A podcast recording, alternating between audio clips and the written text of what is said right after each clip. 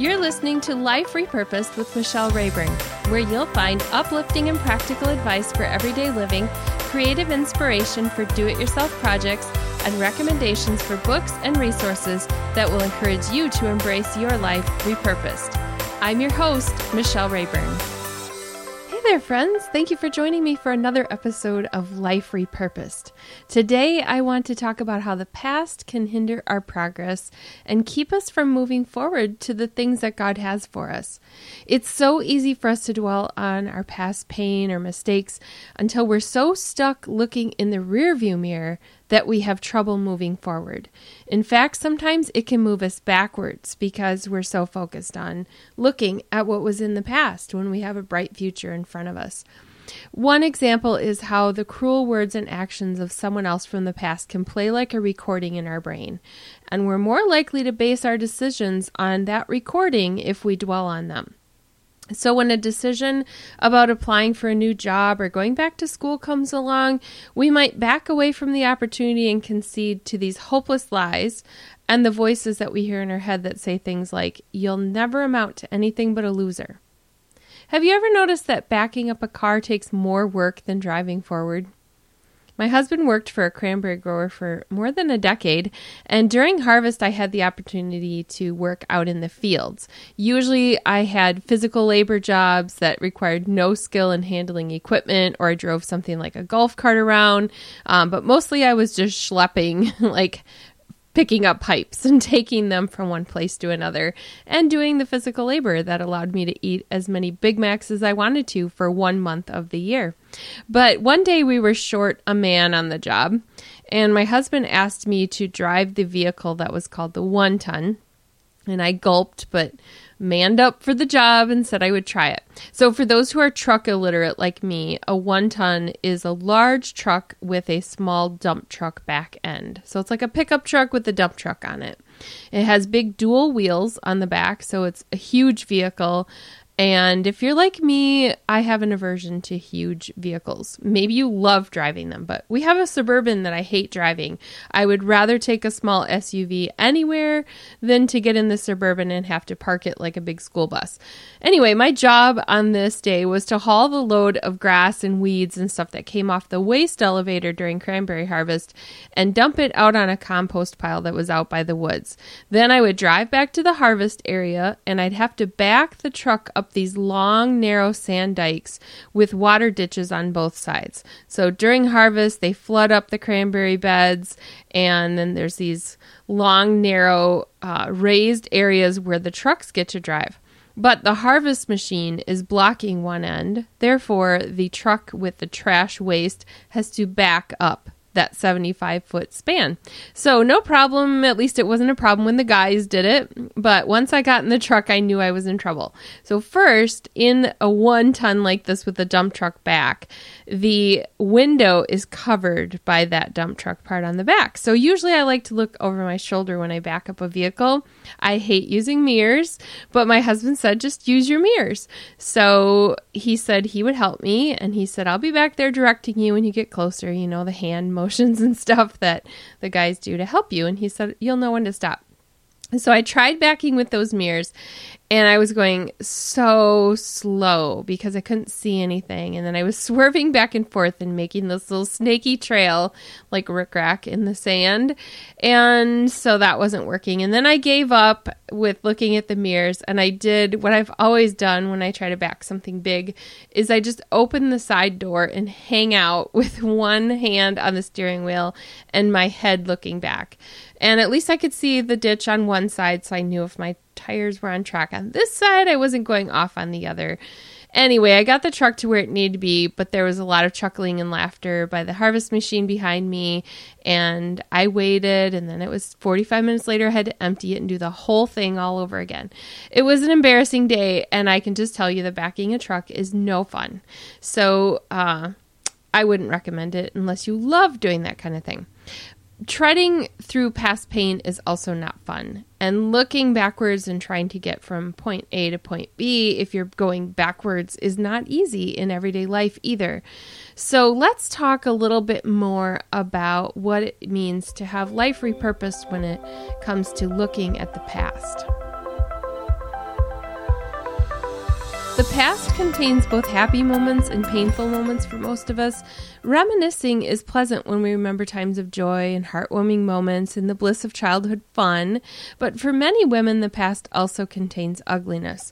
And we typically dwell more on the ugliness because of how it grips our emotions and takes away our joy from the happy memories. So it's like the loaded dump truck that blocks what we want to see when we look back, and it forces us to look in the rearview mirror. And I think that rearview mirror has a very narrow focus. It's a hindered view of the past. When I was backing that dump truck, I could only see a little bit. I couldn't see the big picture. Looking forward, I could see everything out the front windshield. But looking in the backup mirrors, I have this tiny little frame of what I can see. And so that rearview mirror frames our regrets for the things we have done. It shows us little glimpses of failed relationships and financial blunders and poor decisions, rebellion, promiscuity, and situations we wish we could do over. It also frames the things that have been done to us, like circumstances that were outside of our control, such as abuse, a troubled home life, taunting from bullies, racial discrimination, abandonment. So many different things are there. I have never met anyone without some regret or some pain from the past, but I have met a lot of people who have moved forward and are happy. And I've also met people who have not moved forward and who are very unhappy.